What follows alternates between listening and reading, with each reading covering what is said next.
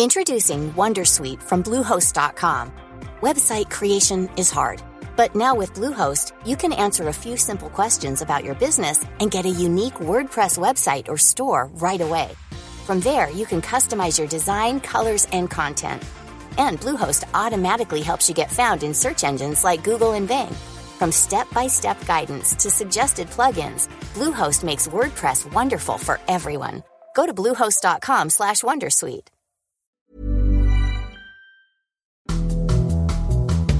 It's Friday, February the 24th, and you're very welcome to the Inside Politics podcast wrap of the week from the Irish Times. I'm Hugh Linehan. With me today are Pat Leahy and Harry McGee from our political staff. Hello to you both. Hi, Hugh. Morning, Hugh. Uh, we should start with our own opinion poll, Pat. We've been running the results for the last couple of days. Um, what is the state of the parties, first of all? Yeah, this is our first, uh, our first poll of the year.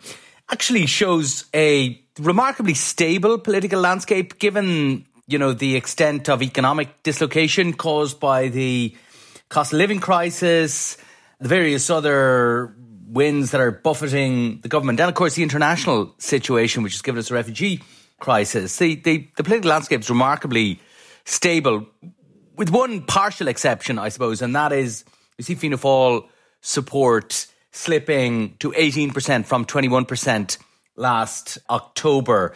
And, you know, as ever, the poll doesn't tell us why that happened, but we can certainly note that it, it comes since Micheál Martin's departure from the Taoiseach's office and and the return of Bertie Ahern to the party. The return of Bertie Ahern, and indeed we'll have some findings about Mr. Ahern in uh, tomorrow's instalment of the poll. So keep your eyes peeled, as they say, uh, for that. But returning to the general findings of the poll, we see Sinn Féin on 35%, that's no change. Fine Gael on 22%, that's no change. Greens on 4 that's no change. And very little movement then between the, um, between the smaller parties. Labour's on 4 that's up 1 independents and others all taken together on 18%. That's up two, and that's driven by an increase in support for independent candidates who are up four points. One other point to note about it, I think, you, is that the number of undecided voters, and of course, all those figures that we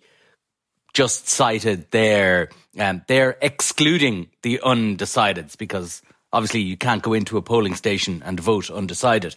But the undecideds, which are, you know, part of the calculations are then taken out and distributed amongst the, the, the other parties, they're up by five points uh, in this poll to 28%. And they were up three in uh, last October's poll with the comparison from the previous July. So while we see this kind of relative stability at one level, it seems to me that there is still a large number of uh, voters whose votes are there to be won before the next election. And that's why I would anticipate a period of intense political competition in the run up to that campaign. And, and even by the time that that election campaign starts, which may be in, in, in two years' time, which is, you know, political terms, a lifetime away. Uh, but, you know, uh, I still think there will be lots of votes to be won over the course of, uh, of that campaign which will make it, of course, for us very difficult to predict. But anyway, indeed. What do you think, um, Harry, of this current moment of uh, relative serenity, which has been going on for a while? It seems to me we had the the remarkable upsurge of Sinn Féin in the run up to the last election, and then that momentum continued on, establishing them as quite clearly the largest party, hovering somewhere from the low to mid thirties. They remain there. There's a little bit of bouncing up and down between between Fine Gael and Fianna Fáil. The other ones are trailing along behind. Is it because we're so far out from an election, or is it just that we've reached a new normal? I suppose. Yeah, well, I mean, you're, you're looking at issues of complex uh, societal psychology there, uh, Hugh. How do people feel, you know, when an election is? That's why we came to you with the question. Absolutely, yeah. You need you needed some intellectual heft after the populist contribution from Pat. Um, um, I, I think it's it is midterm. People aren't really focused into thinking in terms of elections. A lot of people aren't even thinking about politics. And sometimes when they're asked questions, you know, they, they give what they feel is an appropriate answer for this moment of time. It might not relate to the opinion uh, that they will hold two weeks uh, away from an election. And a very good example of that was the 2020 election, where if you had asked people in the middle of 2019 who they're, go- who they're going to vote for, very few would have said Sinn Féin. Uh, but the weather vane did a 180 degree turn between 2019 and early 2020. But if you look at the pattern of polls, the trend of polls, there's no doubt uh, that Sinn Féin are in, as Pat said, in a very strong position at the moment. And perhaps they will lose some support between now and the next election. But there's no doubt about it that uh, the other two uh, medium to large size parties will find it very difficult to overtake Sinn Féin. And, and at this moment in time, I doubt that either of them uh, will be bigger than Sinn Féin after the next uh, election. What, what's interesting to me, and Pat referred to it there, is that you have three who are who are out by themselves. You have a always have a kind of a distinct um, representation from those who are none of the above, the non-aligned, the independents. But the other parties seem to be, you know, trailing along close to the bottom. Very few of them are breaking above uh, that 4%, uh, 5% figure, uh, whereas some indeed have gone uh, below 3%. Uh, and you would expect them uh, to do a, a, little bit better given that they're in opposition. a lot of them get a lot of airtime. And you wonder why that hasn't translated into an increased level of support uh, from the population. And the other thing that Pat referred to there that I found was very interesting is a large number of people who are undecided. And I think that perhaps reflects the fact, you know, that we are in a stable, stroke, uneventful, stroke, boring time coming towards the middle of a government term. And people are not really engaging with politics uh, at the moment as they would closer to an election.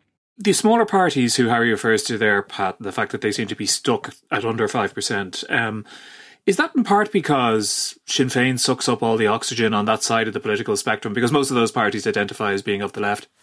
Yeah, I think that's that's probably it. it. It's clearly hard to be a small party of uh, of opposition. Hard to be a small party in government, I suppose, for different reasons. You know, the Greens at the Greens at four percent. That's down from seven percent that they won in the last general election. And while you know, what we haven't seen is the, you know, the sort of wipeout of the Greens in opinion poll terms anyway, that some of their supporters might have feared and, and some of their opponents anticipated uh, at the time of the formation uh, of government. You know, it's it's it's clearly difficult for them uh, being in, in government. Labour also on four. They're you know, tipping around between three and four. The Social Democrats down from three to two. Solidarity People Before Profit down from two to one. Aontú, two, who are at 1% in our last uh, poll, down to below 1% uh, in this poll. You know, it's, it's, it's difficult for them to get political traction. And we should say, you know, that national opinion polls are not perhaps the best vehicle for you know, measuring the electoral prospects of small parties because of course what small parties want is and, and what they will you know strive to do at the time of the next election is to have a relatively small number of high profile candidates in a small number of constituencies that have a chance of getting a seat. Clearly, if the Labour Party or the Green Party got 4% in every constituency, they wouldn't win any seats. But that's not what is going to happen. They will win some seats with high profile candidates performing strongly in some constituencies. But the polls do tell us something uh, as well, you know, and they do, I think, you know, tell us what you suggested as, at there that it is very difficult to for opposition parties to compete with the behemoth that is Sinn Féin in opposition. Speaking of the smaller parties, Harry, uh, listeners may be aware that we've been running an occasional series of uh, interviews with leaders of those parties. We've already had uh, the leaders of Aontú and Labour in, and we were looking forward to welcoming Roisin Shortall, the uh, the co-leader of the Social Democrats, into the studio very soon. But that's not going to happen now because she stepped down as leader, and there's a there's a, a contest of sorts already underway. There is, and um, if the contest does take place, it will be the end of March before you can do your interview. Uh, but if there's only one declared candidate, we might be able to do that interview next week, Hugh.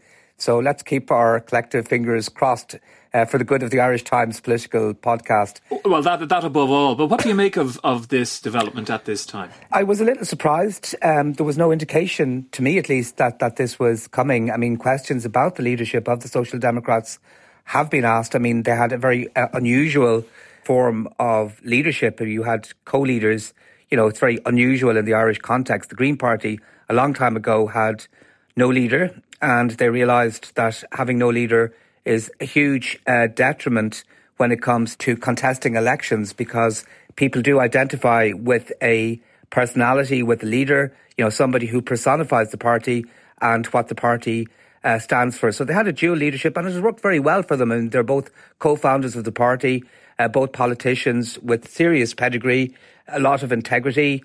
I think the difficulty was that both of them are former Labour Party or Democratic left, and both um, would have had difficulty contemplating mergers with their former comrades uh, who are now their uh, competitors. And there was a, a, sense that, that neither Roisin nor Catherine were thrilled about the prospect of, number one, a possible merger or some kind of cooperation with the Labour Party. And there was also a question mark about if they would be willing to go into government. I mean, Roisin was a minister for a while and she resigned. Uh, both have been essentially opposition politicians uh, for much of their careers, and it was felt that maybe it might be better if uh, somebody else was to take on the mantle and to grapple with those difficult um, issues. Certainly, whoever takes over from um, the two co-leaders will be probably more representative of the of the complexion of the party itself. It's a very young party. When you, whenever when you go to party conferences, usually you know, the people that are the same age as myself and even older than me. Even older. A few of them are older than me who comprise uh, the delegates. Uh, in contradistinction to that, when you go to a Social Democrats convention, you're struck by how young uh, its its uh, supporters are. When they were formed, they they they captured a moment and they attracted a lot of people uh, with their message in terms of of their policies, their direction, uh, the kind of values that the party uh, espoused. And while both leaders did espouse those values, people said maybe Roisin was a little bit more conservative than Catherine in that regard. Uh, the younger uh, generation of TDs and councillors the party has had perhaps reflect more of the membership. And if Holly Cairns, who is a favourite, she is, she is elected, uh, she would almost be uh, the social democrat that comes out of central casting. And we'll we'll definitely dig into that over the weeks to come, and hopefully we will have that new leader, whoever they are, into the studio um, as soon as possible. We're going to take a quick break just to say, remember that if you aren't already, please do subscribe to irishtimes.com. Go to irishtimes.com slash subscribe, where you can get all the results of our poll, which we discussed earlier, plus all the rest of our political coverage. We'll be back after this. Say hello to a new era of mental health care. Cerebral is here to help you achieve your mental wellness goals with professional therapy and medication management support. 100% online. You'll experience the all new Cerebral Way, an innovative approach to mental wellness designed around you. You'll get a personalized treatment plan from a therapist, prescriber, or both in a safe and judgment free space. Your cerebral therapist or prescriber will outline a customized plan with clear milestones along the way so you can get to feeling your best. With Cerebral, you're not alone in your mental health journey. We're here to empower you to live a fulfilling life. So take that first step towards a brighter future and sign up today at cerebral.com slash podcast and use code ACasts to get 15% off your first month. Offer only valid on monthly plans. Other exclusions may apply. Offer ends July 31st, 2024. See site for details. Hey, Dave. Yeah, Randy. Since we founded Bombas, we've always said our socks, underwear, and t-shirts are super soft. Any new ideas? Maybe sublimely soft. Or disgustingly cozy. Wait, what? I got it. Bombas. Absurdly comfortable essentials for yourself and for those facing homelessness. Because one purchased equals one donated. Wow, did we just write an ad? Yes. Bombas. Big comfort for everyone. Go to bombas.com slash ACAST and use code ACAST for 20% off your first purchase. And welcome back. Pat, uh, last week we were looking forward, in as much as one ever can, to some form of resolution of the Northern Ireland Protocol issue and some big developments this week. That hasn't happened. No, it was anticipated that a deal might be concluded and announced in the early days of this week, but that was, I think, effectively derailed by uh, a conservative backbench rebellion or a threatened conservative backbench rebellion. There was talk of uh, resignations from uh, Rishi Sunak's cabinet. The name of um, the the Home Secretary Suella Braverman was. Uh, was touted about now. She apparently has, has told uh, Mr. Sunak, according to reports in the British press, that uh, she's not at present considering resignation. But of course, he hasn't announced his deal yet. Mood music in Brussels is not suggesting that a deal is off. Um, nor is it, um, nor is it, nor is that the case in in Dublin. Uh, but it is clear that if Mr. Sunak is going to conclude a deal and push it through, then he will do so over the objections of at least some of his backbenchers, particularly amongst those uh, associated with the European Research Group. But that was always going to be the case. It might have been there might have been a question of the numbers might have played a very yeah. big part in that. But yeah, no, that that that is true. My view for some time is that you know he's going to have a, have to have a row with these people. He's better off doing it sooner or later. What will be crucial, uh, I think, in the size of that rebellion and, and likely the energy behind it is the position that the DUP takes. And it's just not clear whether there will be enough in the, the deal for the DUP or, or not. I know that there was a view in the British government that, you know, they were unlikely to get the DUP on board that they would simply have to push ahead with it and the DUP would sooner or later come on board because they didn't have an alternative and they couldn't go before the electorate in Northern Ireland uh, in, an, in, assembly election uh, pledging not to take their seats in the assembly. I think there seems to have been some rethinking of that position. And uh, I, I think perhaps Mr. Sunak's office might have underestimated the extent of the rebellion that they will face if the DUP uh, doesn't come on board. So there is uh, reportedly quite a deal of arm twisting and last minute negotiating going on in the triangle between Belfast, London, and Brussels. I would imagine that we will see uh, a resolution one way or the other next week in that I think things have been kind of suspended for the last day or two because of the anniversary of the Ukraine war. But I think next, uh, in the early part of next week, um, there will be a, a, a, sort of a crapper get off the potty moment for everybody involved. Uh, moving from these great matters of state to uh, to a minor but quite amusing glitch in the order of business in in in the Dáil this week, Harry, there was a moment which caused much hilarity um, maybe we should have a listen to it uh, here. The motion is that the bill be now read a second time. Is that agreed? Agreed. It's agreed that the bill be read a second time. All right. Thank you very much. Bill is read a second time. We move now to leaders' questions. Well, no, you didn't impose it. Well, no, you didn't. You didn't. Opposing the bill. No, no, you can't. You can't come in afterwards. The order no, we, we are oppo- now to leaders' questions. Sorry, point of order. No, there's no point of order. No, we are opposing the bill. Point of order. Well, opposing. Oppose it. Sorry, my, my, apologies. We're opposing the bill. So I'd, I'd ask the indulgence. Point of no, sorry, please. This is semantics. We're opposing the bill. Please, Cathaoirleach, in the interest. I called. Uh, was in, the bill Cathaoirleach, I didn't. My apologies. And uh, it's called, uh, we say a rookie error. My apologies. No, no, I, would ask you to, to, be to be some bit flexible, just on this occasion, Cathaoirleach, please. Well, no, I mean, there's well-established practice. You call for My apologies. Uh, uh, yeah. a, a, decision. The decision was made, and I'm not We're, prepared to have it unmade. Harry, explain to me what happened there. Well, essentially, um, there's always a, a, formula of words that must be followed when when passing legislation through the Dáil. So this uh, bill from People Before Profit had been introduced to the Dáil, and the government were, were through the good offices of the Minister of State, uh, Kieran O'Donnell, who's a TD uh, for Limerick uh, City, uh, was meant to oppose uh, the bill going on to a second stage. And you do that by use of a very simple formula of words, just a phrase essentially but he was so wrapped up in conversation with one of his colleagues that he uh, he didn't um, he he didn't um, he he forgot to uh, he forgot the moment. The moment had passed, and before he realised that the Ceann Comhairle had moved on and actually uh, approved the bill to go forward uh, to the next stage, uh, which is committee hearing.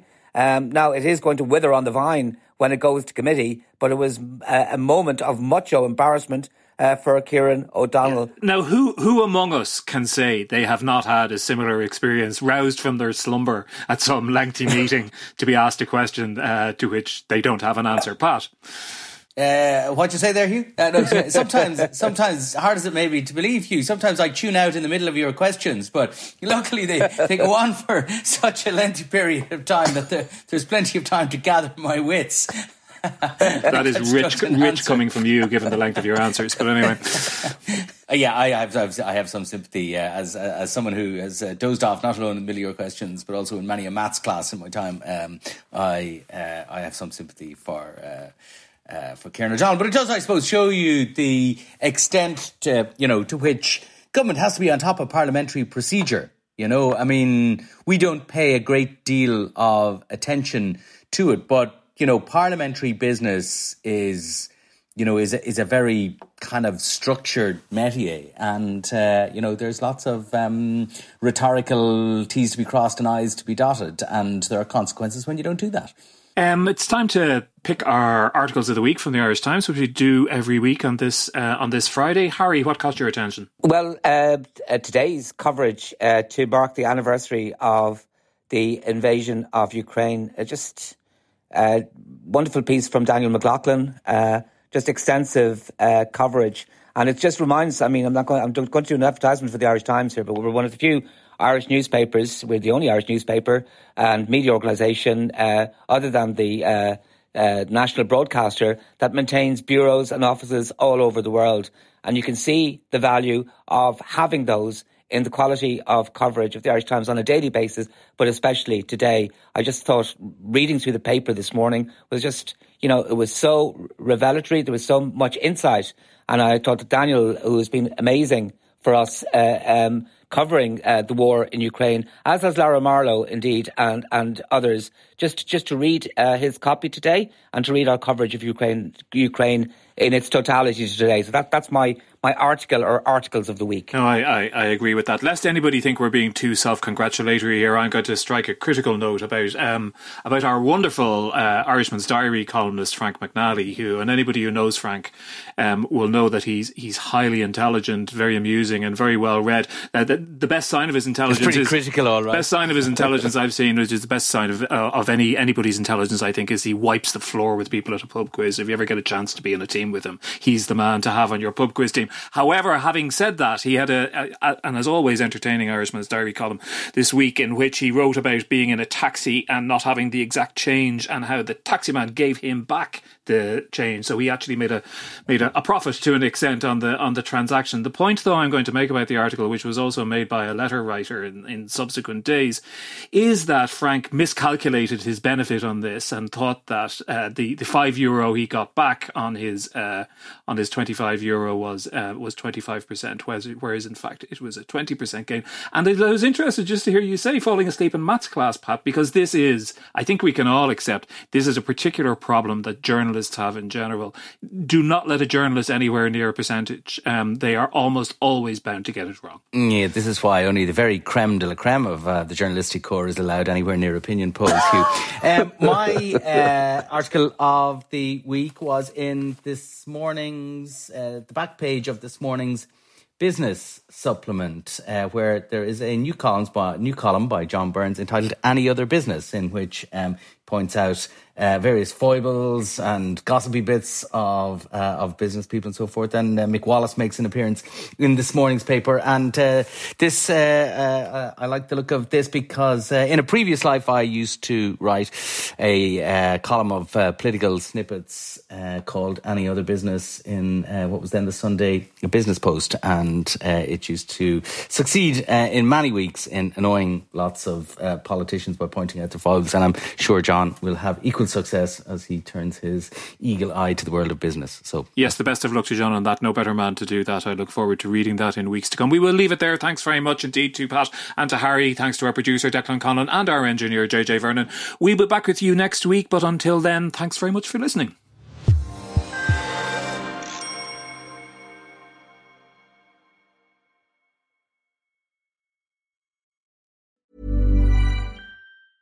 Tired of ads barging into your favorite news podcasts? Good news. Ad-free listening is available on Amazon Music for all the music plus top podcasts included with your Prime membership. Stay up to date on everything newsworthy by downloading the Amazon Music app for free or go to amazon.com slash news ad free. That's amazon.com slash news ad free to catch up on the latest episodes without the ads.